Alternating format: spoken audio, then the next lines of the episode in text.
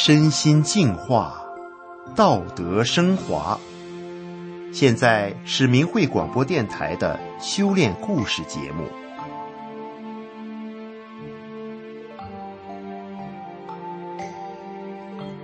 听众朋友您好，今天故事的主人公是一位青少年，他患有奇怪的精神疾病，为了治病，家里已经债台高筑。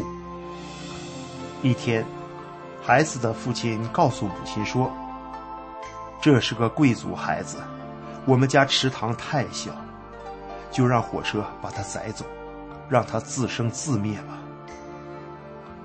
而后来，这名青少年是如何在母亲的坚持下完成了大学学业呢？接下来，我们就来一起听一听这则故事。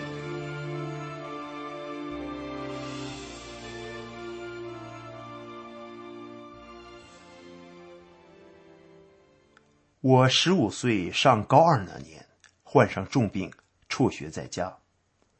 我犯病时睡不着觉，思想静不下来，脑袋就像翻滚的列车，停不下来，最后像要爆炸似的。那时我常常意识模糊，记得有一次我骑单车离家，却找不到回家的路。后来我觉得自行车是个累赘。就把它扔进了河里，自己顺着铁路走。我一直走到一座大山的脚下，天色渐黑了，我也筋疲力尽，就倒在了山脚下睡了一晚。那时是隆冬季节，我衣着单薄，光着脚，天当被地做床的睡了一宿。我却没有因此感冒生病，也没有受到毒虫动物的侵扰。第二天天渐亮时，我又开始找家。我路过一个村庄，见到一位大爷，便问他：“大爷，请问我家怎么走？”好心的大爷把我留在他家吃了顿饭。那时我蓬头垢面，大冬天只穿一条单裤子，一件毛背心，光着脚。但我离家时，我是穿的厚厚的、暖暖的。穿戴整齐的，因为我出门后看见好多穷人需要帮助，我就把衣服给了他们，我才变成光着脚、单衣单裤这副模样。大爷为我简单的洗漱了一番，并找来了一套衣裤及鞋袜让我穿上。大爷还给我买了一张回家的车票，把我送上了车。回到家里，我没看到父母，但家里的亲戚都在等我，因为我的父母已经踏上了寻找我的列车。这次离家出走，我的两只脚血迹斑斑，还有点肿，因为我光着脚在大山下行走，我的脚扎进了很多树刺。亲戚用酒精给我消毒，用针尖为我挑出一根根小刺。父母为了医治我的病，走遍了省城各大专科医院。我住院一个月得五千、八千，有时还高达一万元。那时，我们家每月工资总和不足一千元。为了治我的病，我家早已债台高筑。但在一次电休克治疗中，我差点就没命了，因为医院在电休克中。给的电流电压过大，我的心跳没有了，昏死了过去。经过长时间的抢救，我才醒了过来。那时医院不准任何人探视我，我住院的病房挂着谢绝探视的牌子。我的父母两个月都没有见到我，便找到主治医生说：“我们想见见孩子。”医生说：“暂时不能探望。”病人在恢复中，你们不能影响病人的情绪。于是，我的父母提出办理出院，但院方拒绝。最终，在父母坚持下，我出院了。因为在医院用的镇静剂药量过大，而且电休克次数频繁，造成我身体各个器官轻度中毒，机能下降。我的脸蜡黄。整天昏昏欲睡，吃不下饭。十七岁的我瘦的皮包骨，体重只有六十七斤。出院时，我站立不起来，是父母搀扶着我走出了医院的大门。这两年耗费了八万两千多元。回家后，父母依然带着我四处求医。我们找过有名望的老中医、大气功师、古庙寺院的住持方丈，但我的病仍然毫无进展，却又因此花了不少钱。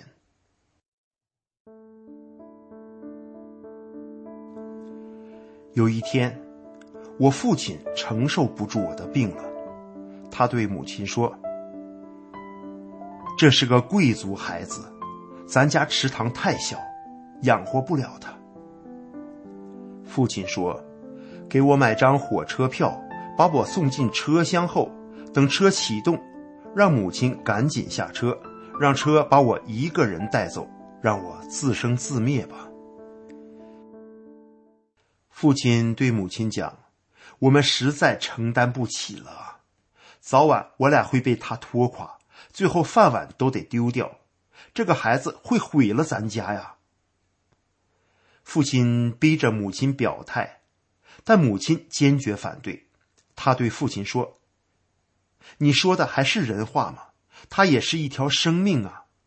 无论如何，我都得把孩子带在身边。”而在家里的我，没说过半句话，也不想吃东西，我只是睡。母亲望着这样的我，只有心痛，她默默的流泪。有一天，母亲拿着小板凳到我的床边，她的手里还拿着一本书，然后母亲就给我读起书来。这本书是《转法轮》。后来。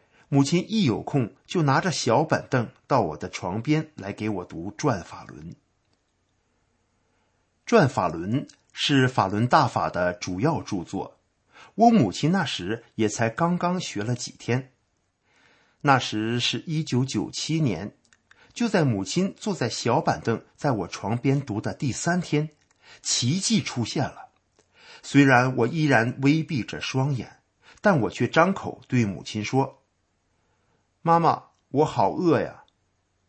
听了这句话，母亲顿时泪流满面。她当下跑到厨房，给我舀了一碗米汤，然后慢慢的让我喝下去。没过多少天，母亲把法轮功的五套功法也教给了我。母亲上班，我就自己在家坚持学法练功。母亲下班后看见我的脸色一点点红润起来，我的精神爽朗多了。一个晚上，母亲回家后，她推开家门，看见我正坐在地上铺的草席子上练功，我满身大汗，而整个屋子充满了药味儿，是从我身体排出来的。母亲心里特别激动，她对我讲：“大法师父管我了。”为我清理净化身体了。接下来的日子，我的身体一天好似一天，我终于完全恢复了理智，正常了。然而，一九九九年七月，中共开始残酷迫害法轮功。我母亲到省政府上访，却因此被绑架。自我得病以后，都是母亲全力的看护我。扶持我，母亲被绑架对我来说是一个非常大的打击，而母亲后来更连续两次因为修炼法轮功而被绑架。然而对我来说更为严重的是，专门迫害法轮功的六幺零警察闯进我家非法抄家，他们的粗暴、凶狠与野蛮使我受到严重惊吓，我被吓得又犯病了。我又被送进了精神病医院。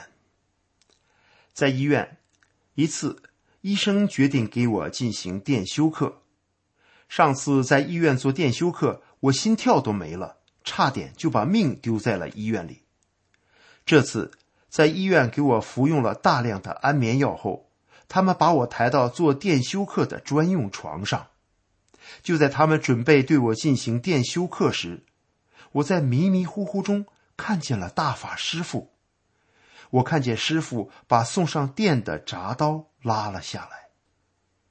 这时，看似一切准备就绪的医护人员，却发现设备的线路出故障了，不送电。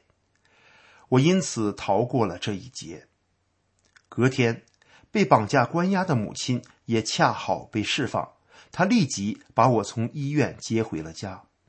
我深深感受到，这是慈悲的大法师父在拯救我。回家后，我和母亲继续学法练功。二零零一年，我考上了大学，母亲为了照顾我，随我一同来到了大城市做伴读。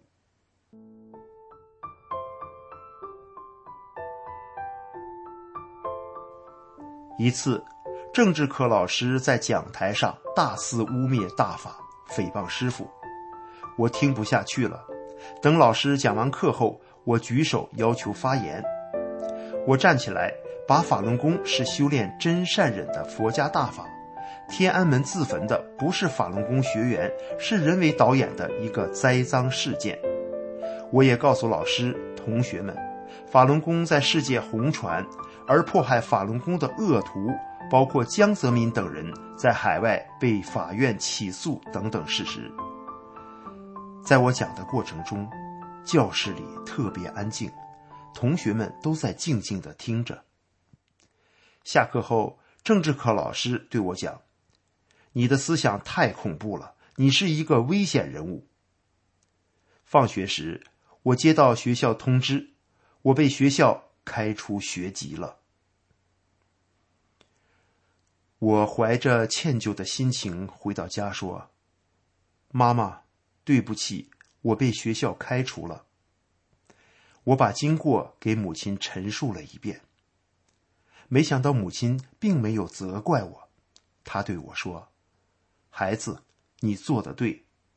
看到班上那么多同学被谎言蒙骗，你怎么能无动于衷呢？”第二天上午，母亲被学校通知开会。学校对母亲讲。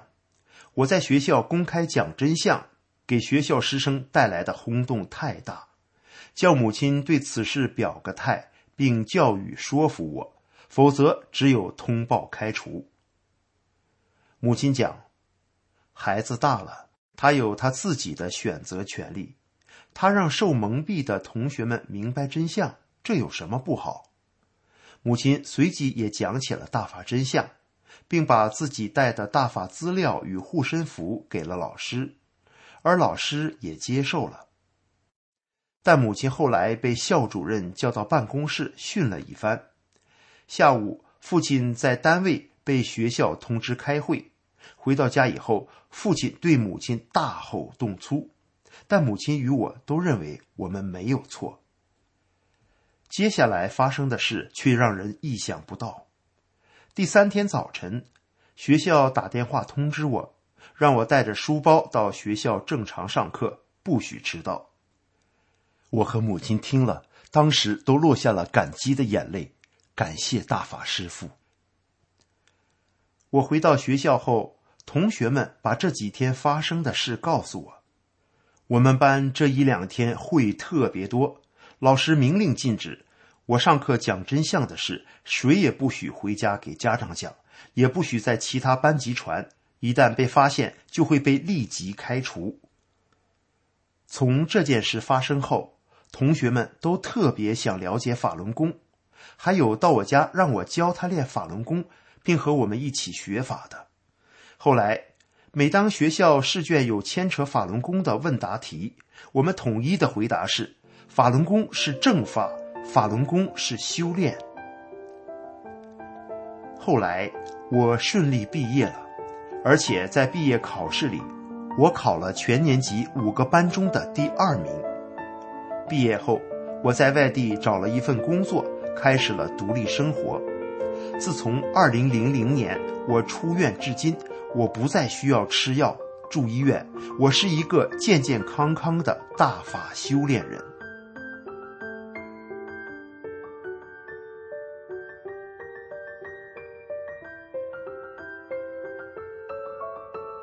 听众朋友，这位曾经险遭父亲抛弃的孩子，无疑是因为母亲带着他修炼法轮功，才有了不可思议的人生转折。而他的幸运却差点因为中共的镇压政策而消失。什么是善政？什么是恶政？